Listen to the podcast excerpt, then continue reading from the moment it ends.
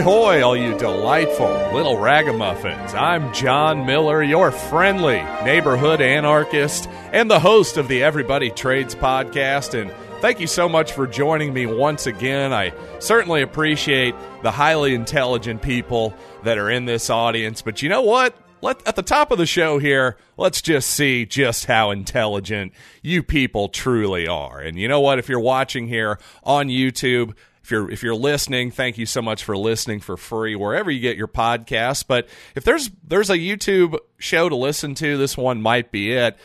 Might be a little bit easier to follow along. If if you're watching right now, you can see the chart, in fact, that I have along the left side of your screen here. This is from the American Presidency Project from UC Santa Barbara basically on the left side of your screen here, you can see year by year how much money the federal government took in in receipts, quote unquote, basically tax revenue, right? So in 1930 here, when their when their data starts, you can see President Calvin Coolidge. Well, the government took in 4.1 billion dollars, and they spent 3.3. So actually, a, a budget deficit for that or, excuse me, a budget surplus for that particular year. As you can see, as we move down the years here, not a lot of that happening. Almost every single year, you're going to see the United States government spending more than what they have. But regardless, now that you've got an idea of how this works, again, left side here, that's the amount of revenue and the right side is going to be the amount of spending in billions of dollars. Again, you got to kind of chuckle imagining the United States government only spending 3.3 billion dollars in a year, right? My goodness. Well, as you can see as we scroll down here, these numbers just keep getting bigger and bigger and bigger and bigger and bigger and bigger and bigger still. But here's where I want to start with the trivia questions, right? Okay, we can see what Jimmy Carter spent. And I'm going to start with Jimmy Carter because, well, he's the preceding president of my life. I was born in 1983, so I was born during a Reagan administration, right? So let's essentially start with Ronald Reagan, but in order to start with him, we need some context. So the previous administration, Jimmy Carter, right? Just the the worst president in modern history according to some people, right? Conservatives and Republicans in particular love to mock Jimmy Carter. But Republicans and fiscal conservatives, they also like to say, therefore, they like to not spend a lot, right? They're for fiscal restraint. Well, Jimmy Carter, obviously, with his, in his first year in office, $458 billion in spending. Well, okay. By the end of it, $678 billion. So between 450 and 670. We'll just say by the end of it, we'll stick with the 670 number. So, my question for you during the Reagan administration, here's your trivia question Was there more spending or less spending? That's your simple question. I'll pause for a minute and give you a second to answer that question. Well, if you said there is more spending during the Reagan administration, move to the head of the class because you are correct. As you can see here, even though fiscal conservative, quote unquote, the champion of the Republican Party, some people say the greatest Republican president in modern history, Ronald Reagan. Well, as you can see, in 1982, Reagan's first year in office, $745 billion were spent.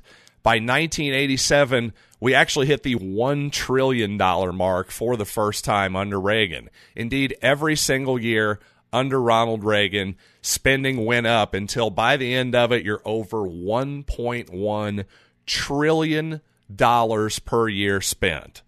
So, this is the big fiscal conservative that the Republican Party loves, right? Old Ronnie Reagan. Well, I can hear the excuse now. Don't get me wrong. I can hear the excuse. Well, Reagan was a genius, you see. He spent so much money on military that he caused the Soviet Union to collapse. Aha! He tricked them into spending so much money on their military that that caused basically the Soviet Union to then collapse, right? Well, I can poke a lot of holes in that theory, but again, let's focus on the actual spending part. Let's say I accept that premise. Even though I don't, by the way, but for the sake of discussion, I'll, I'll give you that one. Well, here's the thing the, the Soviet Union collapsed in 1991. As you can see, under the George H.W. Bush administration, spending continued to climb each and every year. All four years, spending climbed. By the time Bush was done in 1993, his final year in office, you've got $1.4 trillion in spending. Again, that's up about three $300 billion from the end of Reagan. But hey, you know, William Jefferson Clinton, Bill Clinton, obviously you expect spending to go up under the Democrats, right? And sure enough, it did each and every year. Now here's trivia question number two. Surely, well, now that we're creeping up toward $2 trillion, surely there had to have been some sanity. Surely, after eight years of Democrat nonsense, surely the voters got tired of that, wanted a Republican who ran on some fiscal sanity. Surely we got it under control under George W. Bush, right? Well, if you said no, indeed, spending grew under W as well, you are absolutely 100% correct. And if you want to use the the 9/11 excuse, the war on terror excuse, you're a big fan of the war on terror. Think that's that's go, that's been a great use of American taxpayer dollars so far. Well, I'll allow you to die on that hill. But the reality is, first year under George W. Bush, $2 trillion. By the end of it, three and a half trillion dollars. How in the world anybody can think the Republican Party is the is the party of fiscal restraint is beyond me. Now, if you're yelling at me now and saying, "Well, Congress is the one who authorizes spending," understood. Let me know how many spending bills George W. Bush vetoed and get back to me. Now, okay, one final bit of trivia. Surely Barack Obama, we all know, I mean, the big socialist, right? The kooky, the kookiest Democrat of them all. If you listen to Rush Limbaugh and all these people, this guy took us to the brink of pure socialism, right? Except, really, did he not just kind of continue what George W. Bush did. And in fact, for the first year, ironically, in about a million years, it feels like, if you actually have been following along with this chart, ironically, government spending actually decreased from 2009 to Barack Obama's first year, at least according to this chart in the year 2010. Now, by the end of it, of course, you actually see, you know, some slight degradation here. Like oh it went from 3-4 to 3-6 to 3-5 down to 3-4 back up to 3-5 not exactly the biggest increase in the world. From barack obama he went from 3-4 to 3.9 obviously that's an increase during his eight years but in terms of percentage it's not even close. George w. Bush nearly doubled spending in his eight years. Meanwhile barack obama grew at about oh i'd say 15% or so. Uh, you know, just in terms of percentages, there's absolutely no comparison. But surely, Donald Trump, he had to be the voice of sanity, right? The guy who's Mr. Anti-establishment, who's who is absolutely hated by the mainstream media in DC, the DC political establishment. They all hate him. They all wanted to take him out via any means necessary, basically. So surely he fought against this spending, right? So your final trivia question is Did Donald Trump's administration spend less than the Barack Obama administration? And the answer is, of course not, because this is America, baby. One thing we've done for the last hundred or so years, we spend more every single year with very few exceptions. And every single regime, by the end of it, they've all spent more. That's in my lifetime, that's the lesson. Every single administration spends more than the previous, regardless if there's a D next to their name, regardless if there's an R next to their name, and regardless if they want to make America great again or not. And again, on a percentage basis, well, look what's happened. Under Donald Trump, he started off with a $4.1 trillion spending. 2020 is up to six and a half. Again, on a, in a percentage basis, that is wildly different than what Obama did. Both Trump and W. Bush had way bigger increases in terms of percentage spending under their administrations, under their separate Congresses, than Barack Obama did, the biggest socialist you've ever heard. So it turns out that, in fact, if you're so worried about Joe Biden or perhaps perhaps you're worried about Hillary Clinton getting in in 2024. Well, it turns out the reality is maybe the Republicans in Congress actually hold the Democrats' feet to the fire a little bit more on spending when one of their own is actually in office. It turns out the results for Republican voters, sure, you didn't like Barack Obama's rhetoric. You, you enjoyed Donald Trump's rhetoric more. Maybe you like George W. Bush's rhetoric more than Obama's. Fine and dandy, but the reality is under which administration spent less? If you don't want to give Obama credit for that, fine and dandy. I'm sure he would have loved to have spent $30 trillion. I won't argue with you there, but the real the results are what they are, and you can't argue with them.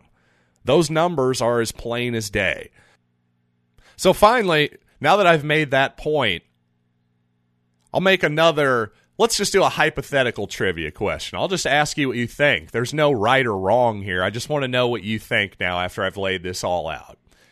Let's say Donald Trump is elected again president. Let's say he's the next Grover Cleveland with his non consecutive terms, and he's elected president once again in 2024. You got to say there's, as we talk in February of 2022, there's a non zero chance that that happens. There has to be at least a possibility of that. Well, if Trump is president again, do you think he's going to spend more or less than Joe Biden? Because if I were a betting man, I sure as heck would bet on more. And Biden is thought of, of course, oh, he's so crazy, blah, blah, blah, blah, blah. And I'm not saying he's not. I don't want anybody to take this as a defense of Joe Biden or, or Barack Obama's spending whatsoever. I'm sure both of those guys and Hillary Clinton and any Democrat basically who would get in office would would spend even more than they were allowed. My point is, what are the results that we're getting? What are you getting for your Republican vote for president? Are you actually getting better results?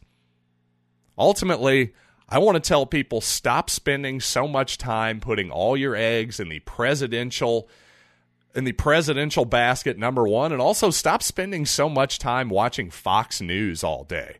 Don't get me wrong, I'm not telling you to watch CNN or MSNBC either. It's all just a bunch of garbage.